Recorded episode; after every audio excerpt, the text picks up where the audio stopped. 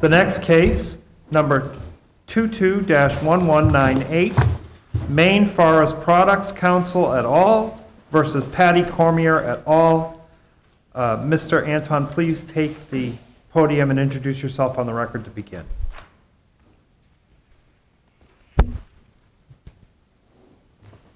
Good morning, Your Honors, and may it please the Court, Assistant Attorney General Jason Anton for appellants Patty Cormier and Aaron Frey, and Chief Judge Barron, I'd like to reserve uh, one minute for rebuttal. You may. This case concerns a Maine law that neither regulates immigration itself nor constrains the federal government's administration of its H-2A program. While the penalties that Maine law assesses for employment of non-residents in a single forestry transportation position will likely influence whether a subset of future H-2A applications are filed or granted, that does not render Maine's exercise of its historical power to regulate employment within its borders an immigration law, never mind one that conflicts with federal law. The penalties. Counsel, you seem to uh, place considerable emphasis on the fact that the Maine Attorney General has made what you refer to as a narrowing construction of this law. What's the significance of that narrowing construction respect to the uh, plaintiff's preemption argument? The, the problem that the Attorney General recognizes with respect to preemption is that, and and this is sort of unique to the nature of a law that concerns a, a fleeting, a temporally defined position, is that at the moment, there are individuals who have been granted H-2A status to perform point-to-point forestry transportation. And they were granted under a set of conditions, conditions that did not include Public Law 280 at the time. So at the point where that law takes effect, it could suddenly change the conditions or parameters of those H-2A visas. It may, in fact, lead to employers no longer wishing to employ the individuals who have H-2A status. And in recognition of that problem, that temporal and temporary issue, uh, the Attorney General has interpreted the statute as only applying to future H-2A applications.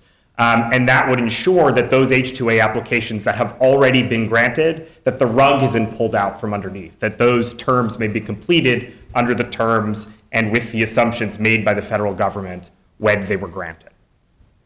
And I think So- So is that a contention that if we, that under the unnarrowed construction, the state law is preempted? we think there is a significant preemption problem unnarrowed. What is it? And it's that, it's that these H-2A visas, Yeah. or however we refer to them, Your Honor, I realize there's some discussion of that in the briefing, that they were granted with an assessment of state law that existed at the time based on all the information But, available. but, but I don't see what the preemption problem is on your theory, because all you're saying is state law changed. When state law changes, state law changes. State And historically, we're entitled to change it as we wish. That's correct. And the concern that the Attorney General has is that state law was assessed when the visa was granted for a given period But I of time. you're not saying anything about that, you're just saying, here's what it is now. Do whatever you want, federal government, with that fact. Well, and the concern is sort of cases like, uh, like Dandamudi or Rogers, where basically that the H-2A visa might suddenly have to be revoked because an employer doesn't want to risk the violations after it already applied and got the But why, why is that a preemption problem? So the concern in that context, again, is, is there's sort of a, the federal government has had its say and said that we approve employment for a given year. But to now just go forward, the federal government wants to have its say, and you're saying it can't. Why isn't that the same preemption problem? It, going forward, the federal government. Wants to have its say, and you're saying it can't. We, we still think the federal government can, but it would be an assessment when the employment law is in place. But it wants to have a say independent of your assessment. You're saying it can't. Well, we think that the federal government would do so in a couple of ways. First of all, in the context of the SWA, the State Workforce Agency, having to certify that the H-2A position is compliant with state law at the time of application of state employment law. That's one. And two, there's an independent assessment made by both the Department of Labor and the Department of Homeland Security that the law does not adversely affect local labor conditions. And that's where Maine's law sort of, it, it doesn't, there, there's no distinct way in which it plays a role in that determination, but it is a pretty major signal at that point that Maine is concerned about the impact of employment in this particular position on local workers. And that's why, uh, essentially, uh, as I mentioned, we don't want a Rogers type situation where the state is redoing what the federal government has already determined, but for future applications, the federal government then has the chance to make its determination based on the state of state law at the time. And that's why we think the, the interpretation here is important and weighs into the calculus both for preemption, but also for the Equal Protection Clause. With, with respect to preemption, we think the district court erred in not finding that the presumption against preemption applied. In that, on its face, Maine law is not a regulation of immigration. It does not determine when someone may enter or leave the country. Instead, it is a specific regulation that says only U.S. residents may perform a particular job within Maine. And this is just the sort of quintessentially local regulation recognized in De Canas and in this court in Capron, its restatement of what the holding of De Canas was. And we think, therefore, it's entitled to a presumption against preemption. We don't think that there's a sufficient showing here that that presumption has been overcome. And certainly, eh, you know, appellant, appellees have, have said quite a bit about the downstream impact of this law on immigration decisions. But we think the case law is quite clear with respect to downstream implications on immigration decisions do not render a law an immigration law. So then the question becomes whether there is a clear and manifest purpose that Congress has, has indicated that would preempt um, law. And we don't think there is conflict preemption in that context here, the sole type of preemption that has been argued by appellees. First, with respect to H2A workers, as we just discussed, those who are currently employed and point to point transportation and an H2A status can complete that term of employment that was approved by the federal government. But as far as the purpose more broadly is, is concerned, as we argued in our briefs, Maine's law is consistent with federal law in that it's animated by this vital state interest that De Canas identified about the well being of local workers, consistent with the H2A program's sensitivity to local labor conditions. And that sensitivity is evident in two ways. One, as I mentioned, the need for any H2A position to be compliant with state employment law. That's something the SWA has to certify at the job order stage before any labor certification is granted. But second, more broadly, the need for H2A employment, the, one of the main purposes of the H2A program to not interfere and have an adverse impact on the local labor market. And, and that's- who, who did Congress imagine was entitled to make that second determination? That final determination is made by the Department of Labor and the Department of Homeland Security. It's not something that falls with the state of Maine. What the state of Maine is signaling, though, to those two entities is there is a major concern, and this is what Senator Well, Jackson. signaling be one thing, but is, is, under the Maine law, is there any way, as you read it, going forward for an H-2A visa of this sort to be granted? Can the Department of Labor make the determination that there is a labor shortage that private employers need to make up for with a foreign worker, and therefore the H-2A visa can be granted? Is the Department of Labor able to make that determination? That determination could be made, but not the prior determination. We think that the, it would be inconsistent to grant an H-2A status position because of the employment law that says that is a violation of state law. Right, But- and so the, That's another way of saying that, that Maine has taken that decision away from the federal government, and that to that extent, the H-2A program cannot operate the way it's currently fashioned. I- I'd say two things in, response, Your Honor. First of all, I think it's, it's subtly different for the state to say this is a violation of state employment law and then to direct the federal government to make a particular determination. That determination remains the, at the discretion. well, of the you're just saying that the federal statute contemplated that the state could make this determination. I- That's correct. That was the second point I And, was going and to and make. what, what suggests that that's so? It- Textually, in the legislative history, et cetera, because it does seem that it would be, it's not intuitive to me that the federal government, in passing this statute, left it open for all states to make it so that no H-2A visas could ever be granted. Well, to your, I'll- the. for But the isn't that, specific but that's question- the, that's the consequence of your argument, right? That Congress did contemplate that if every state wanted to pass a statute saying you cannot hire foreign workers because there's no need for them, that would be perfectly fine and no H-2A visa could be granted, notwithstanding private employers thinking that the state decision was wrong. I think there would be a more major preemption issue in the context of a state barring any H-2A Why? employment. Because then the program would cease to exist within the state. It would, and I think it would also be difficult to prove sort of a rational basis. Put, put- put aside that point, with respect to any particular class,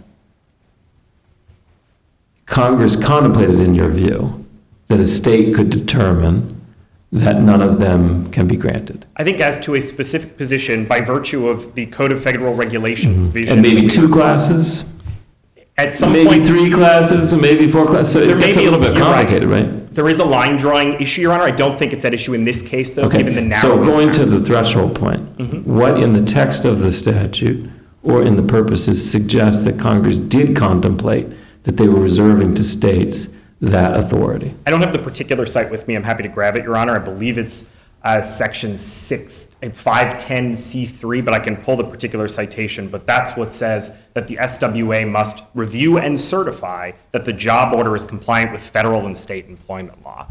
And absent that compliance, there can be no H-2A visa granted. Now, That, that section refers to clearance orders, which talks about the particular position.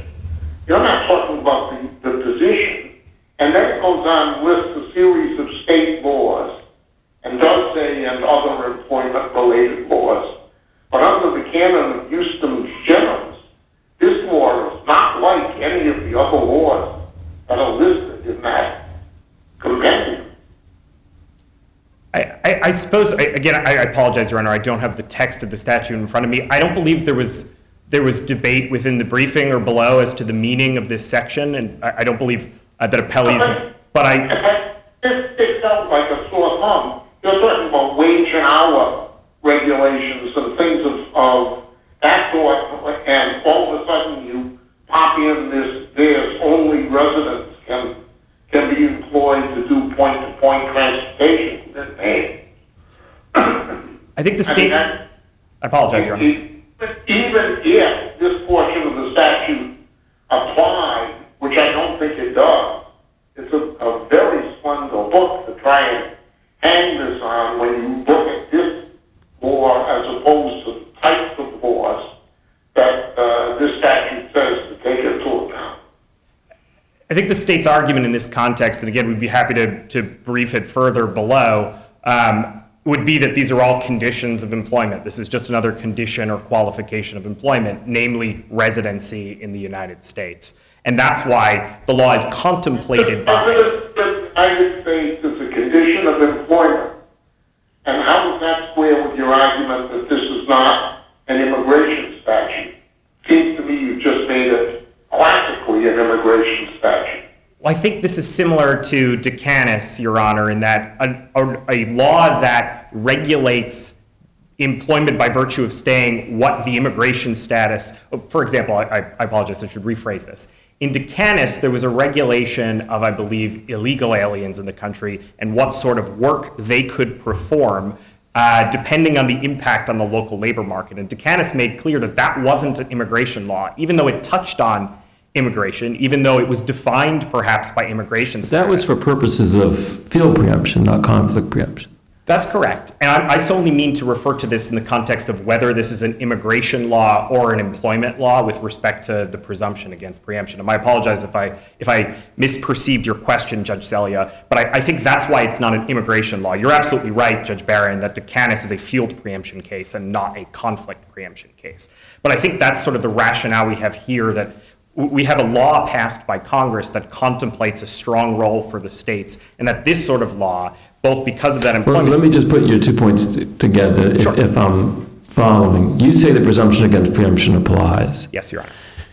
And if the presumption against preemption applies, then we have to use that in reading the relevant provision of the text that you just said. Correct. And you say that text is just not clear enough to exclude from its ambit this type of employment law, and therefore can't be preempted because you can read the text to contemplate this type of provision. That's precisely right. And then more broadly, Now, just following that up, wouldn't that then mean that the same would be true of a state law that prohibited it for all classes of workers? there may be a stronger problem in that context. how? How? I mean, I just, I just say that logically, given your reasoning. Yep. How would an opinion that came out the way you want here not also suggest that a state could pass this to, as to all workers? When you're more broadly looking at the purposes of the H-2A program, a state barring its existence, its very existence in a given state. Because you're contemplating that the existence contemplates a state can prohibit it. Well, I think this You is. some- can't, I don't see how you can have it both ways, and maybe the right answer then is just have it the whole way. But, but I don't really follow, if there is a purpose that is important for this to exist, even if a state doesn't want it to, then I, then I don't quite understand how, what you're saying doesn't mean that Congress contemplated that this was optional for states to allow, and that if states want to prohibit all foreign workers, they're free and clear to do so. And all this means is that absent a state doing that, we will assess what the employer uh, wants, but there's just no preemption. You may be correct, Your Honor, and, and as I mentioned previously, I think there's a potential greater equal protection clause problem when you have a full H-2A ban, perhaps on the rational basis piece in particular. The other thing I'd say, and again, perhaps the court is right that it is not preempted, even if there's a separate constitutional problem with fully permitting uh, a state to bar H-2A employment within its borders. But conflict preemption, as it pertains to purposes, is uh, it- there, there's a bit But of a what, we have to identify the purpose, and you seem to identify the purpose as permitting H-2A workers to the extent states want them. I think the purpose, I think that's correct. And there's a degree, I think there's a degree analysis with respect to how much tension there is between the state law and the federal law. That's where the, the Madeira case we cited, mere tension isn't sufficient, but it might be where a state says all H-2A employment is not permissible, that there could be a preemption problem. Again, we haven't briefed this issue, and I don't think the state of Maine has a particular mm-hmm. position on that issue, and there may be a separate constitutional problem, but we think in this case, with respect to the narrow provisions of Public Law 280, that there is not a preemption problem. There's no clear and manifest obstacle preemption here with respect to Maine's law and the existence of the H-2A program. Thank you, Your Honor. Thank you. At this time, Mr. Reichel, please introduce yourself on the record to begin. May it please the court, Nolan Reichel for Appellees, Maine Forest Products Council, Pepin Lumber, and Stefan Odette. Let me begin by just discussing the specific regulation that was the subject of these recent questions. Um, It's 20 CFR 653-501, C3 Romanet 3, and I have it here. And it refers to um, a decision that has to be made about whether the, quote, "working conditions" comply with, and then it lists a variety of traditional state labor laws such as minimum wage, child labor, social security, health and safety, etc. And it ends that list, that specific list, with the then general add-on and other employment-related laws. Um, Now, Judge Selya was correct that the application of the ejusdem generis uh, canon of statutory construction informs how we are to read that phrase, other employment-related laws. We are to read it consistent with the specific examples given in the regulation, which relate to traditional things like child labor and minimum wage. Um, We don't even need to apply the ejusdem generis canon because the regulation itself refers to working conditions. Um, But that said, the state's argument here is that that three-letter, four, four-word, excuse me, that four-word phrase, other employment-related laws, that is tucked into one regulation, not in the statute, in a, in a regulation promulgated by the executive, that that, that those four. Well, take, take me, take me up a, a level. Is the claim here that the preemption is a consequence solely of the regulation, or is it of the statute in your view? It, it's both. Um, the, the statute creates and permits for agricultural workers to come to the United States on a temporary basis. And is there anything in the statute that indicates whether Congress had a position one way or the other as to whether states could make the kind of judgment that the state made here? So we, we do not bring an express preemption argument. Um, There is no specific, and the variety of INA cases that come before it Well, also Let don't. me put it this way. Suppose the regulation here was written to include as a proviso, when it says other employment-related laws, including laws concerning whether a person was foreign bor- born, if it was a foreign citizen. Would have that been a legitimate exercise of regulatory authority? It's a good question. I don't think it would be. So you're saying the statute itself precludes this condition? I'm saying there's no evidence that when Congress granted the executive rulemaking mm-hmm. authority But you under the INA, that it authorized the executive to open the door to individual states to completely ban the operation. So operation now of if the I H-2A put in the program. presumption against preemption, it's not enough to say that there's no evidence of that sort. You need there to be evidence that Congress did not want to authorize that. Is there evidence of that sort?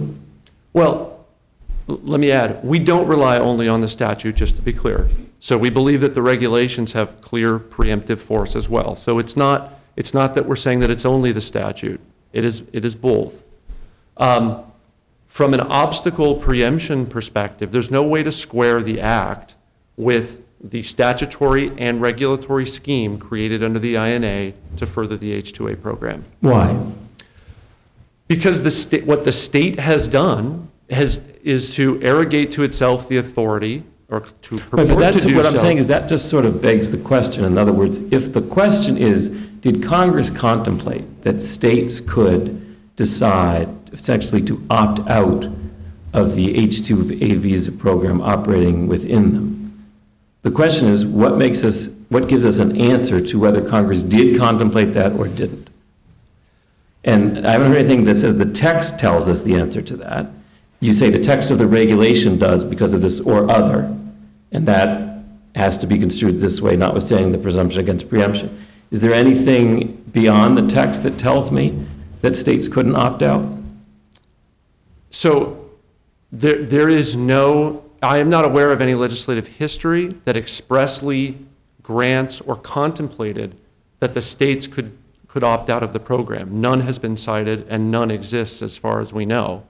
Uh, I think what the court needs to do Yeah, is But, but I'm take- asking the opposite, which Yeah, is what so is there an indicates they express, couldn't? is there an express statement from Congress that says states are not permitted to nullify this Or federal some strong statute? indication in legislative history that would lead us to think it's just implausible that Congress did contemplate that. I mean, I'm, I'm just looking for something to help me out in trying to figure out the answer to this. Yeah, so the, the short answer is we have not cited and are not aware of an express statement from Congress saying that states are not permitted to nullify congressional acts within, within What- state borders. Although you see, when you say nullify, it's not nullifying the act if the act contemplates that they can opt out. Uh, And it does not. And the court can discern that from its, from From its what? text, from the text of the What- INA. what- What text indicates that? the text authorizing and creating the existence of the H-2A program. The purpose of the program is to allow employers within the United States to bring foreign workers into different jurisdictions within this country to perform work. That is the, the text, the purpose of the statute Even and the when their text of the statute. even when their states say otherwise? Correct. And, and what indicates that last point? That's what I'm trying to figure out. That's the whole And- case. And, and I concede, Your Honor, that there is no express statement barring states from doing that. Um, And, and I don't think an, a statement like that is necessary to find preemption.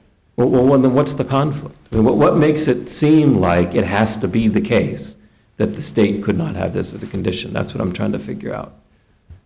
The program, the, the state, the federal legislation could not operate. It could not exist if states were free selectively to go industry by industry or state by state, statewide, to simply nullify the program.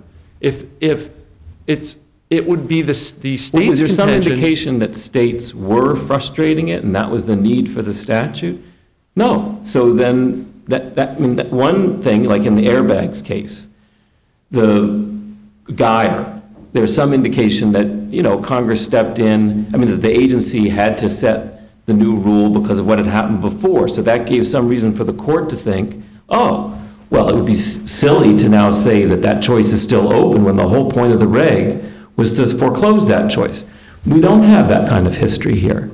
So one possibility is all it was, was a way of enabling people to come into the country for employers who needed it without addressing one way or the other what should happen if a state thought foreign workers should not be coming into the state.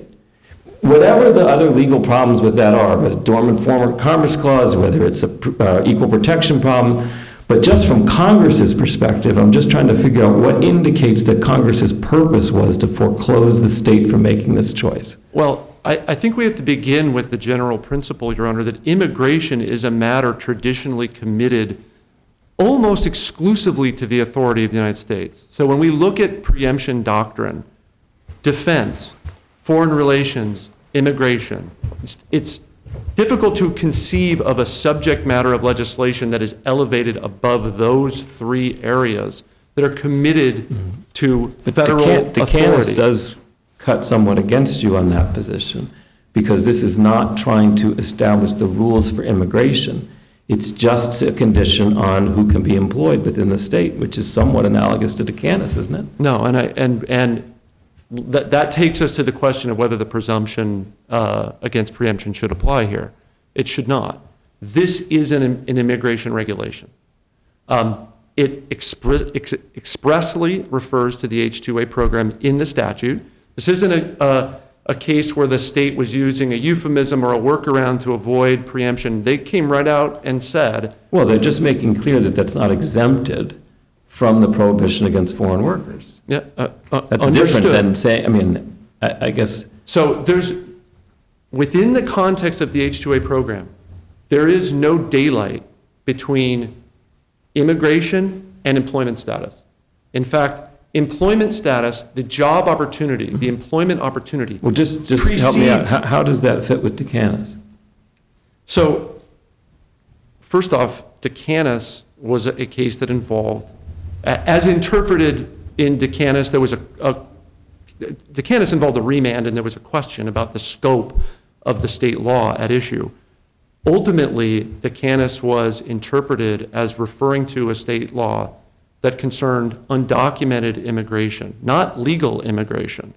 Um, And, and so that, and it- when you get to Natsios, Natsios distinguishes and understands De Canas to operate in that way. So states have been afforded much greater latitude to regulating the impact of undocumented immigration into the United States. That is not this case.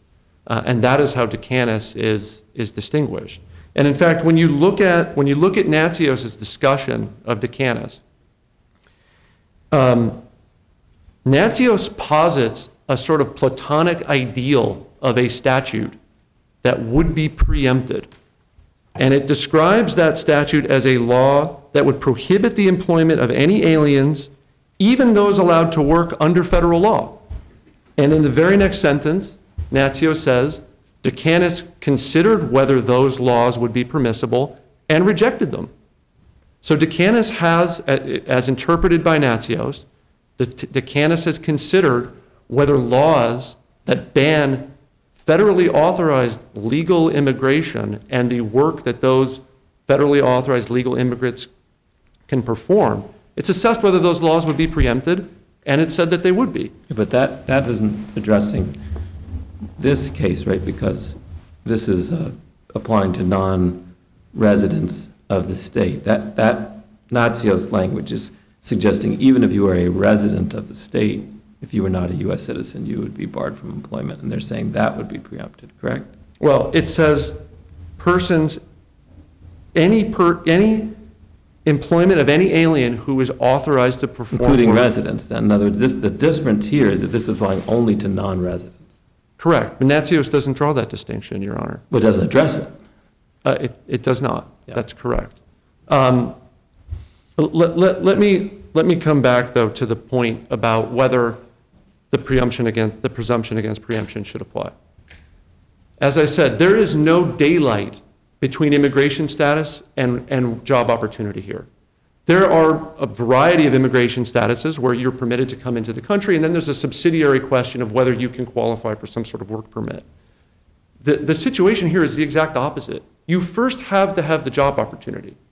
So n- negating, prohibiting the job opportunity, as the act does, necessarily and completely eliminates the ability to, immig- to immigrate into the United States.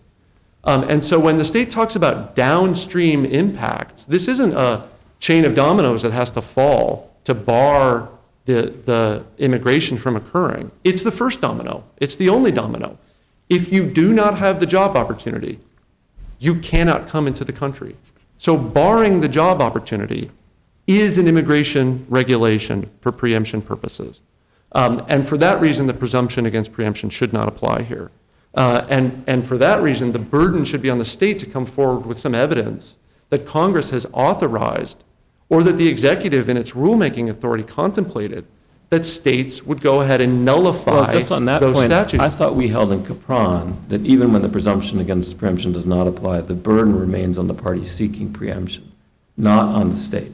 Well, uh, uh, I think in Capron, the court was, um, the, the court did not clearly apply the presumption against preemption. But we- That- we- That's We correct. assumed that it was not applying, but we said nonetheless, the burden is on the party seeking preemption. Yep, that's. So that would suggest that the state doesn't have to come up with any affirmative evidence, the party seeking preemption does. Well, Your Honor, I, th- I think what the state needs to do is to explain how the phrase "other employment-related laws," four words, are intended to serve as an open door to completely nullify the H-2A program within its borders. There is no authority for that proposition in the regulatory rulemaking, in the legislative history, or by any court that has, that has ever addressed that question.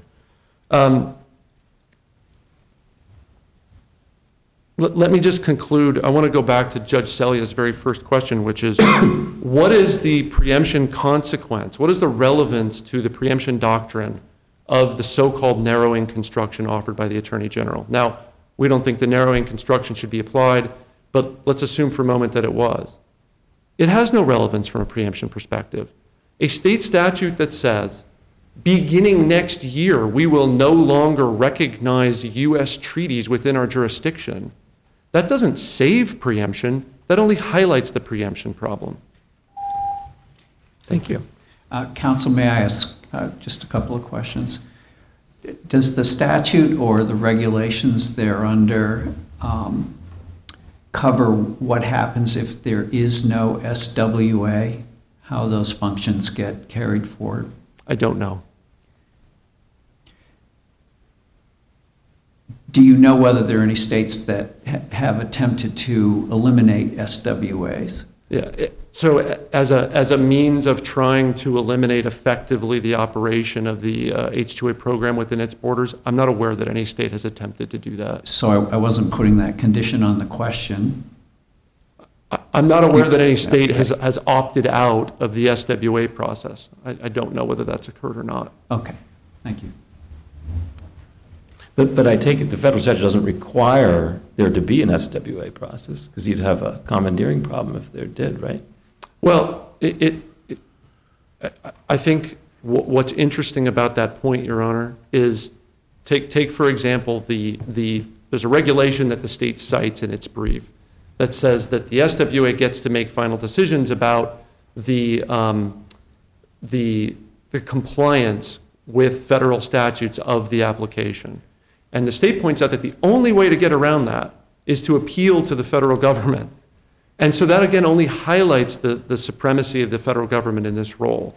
The federal government has the ultimate authority, even in the context of applying um, and construing the, the, the appropriateness of the SWA applications, that federal government has the ultimate decision about whether those applications should be, you know, granted or moved along in the process or not. Can I generalize your point? Um, Just tell me if you think this is a fair generalization, a- a char- a general characterization.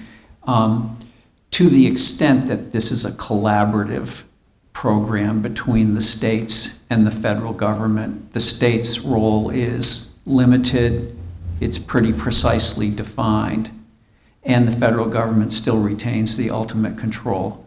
Is, Am I fairly characterizing what you would say? You're exactly characterizing what I would say. Thank you. Thank you. Thank you, Attorney Reichel. At this time, Attorney Anton, please uh, come back to the podium and reintroduce yourself on the record to begin. You have a one-minute rebuttal. May please the court, Assistant Attorney General Jason Anton for the appellants, and my apologies for forgetting to put my mask back on as I returned to, to counsel table. Just very briefly, as I mentioned, insofar as there is any dispute as to the meaning of the regulation at issue that refers to employment-related laws, the estate's interpretation of that provision has not been challenged until today. We would certainly appreciate the opportunity to brief the issue insofar as there is any question as to whether or not it would include Public Law 280. And with that, unless there are any further questions. Just to, what, you're not challenging the authority of the agency, or are you, of the authority to write a reg that would be preemptive? The, the authority of which agency, the state? The Department of Labor. The, the reg that we just talked about, the CFR provision, your contention is that provision mm-hmm. does not preempt because of the way or others should be construed, correct? Mm-hmm. That's correct. Suppose they amend it, say, we agree with you, and then Department of Labor amends the reg to make it clear that we misconstrued or other. That, that might pose a, a greater preemption issue. We'd have the second argument that Maine's law is still consistent more broadly with the need to protect local workers, but I agree. But, but, but you're not suggesting that Congress did not authorize the federal agency to preempt? That's correct. Yeah, I, I, I- we're not challenging that contention. I believe that's. So the whole question is just whether the agency here preempted or not? I, I think the question is whether the regulations. Right, passed- which is the agency. Right, consistent And we with, haven't heard from the agency. Has the agency weighed in on any other case about this? not that I'm aware of. So in Your Honor. Capron, we asked the Department of State to weigh in on the preemptive effect of their regulation, since it was a dispute between two parties not involving the Department of State about whether the Department of State intended to preempt. Would there be any concern with us asking the Department of Labor to tell us whether they think this reg preempts? I don't think the state of Maine would have any objection to that, Your Honor. Okay, thank you. Thank you, Your Honor. That concludes argument in this case.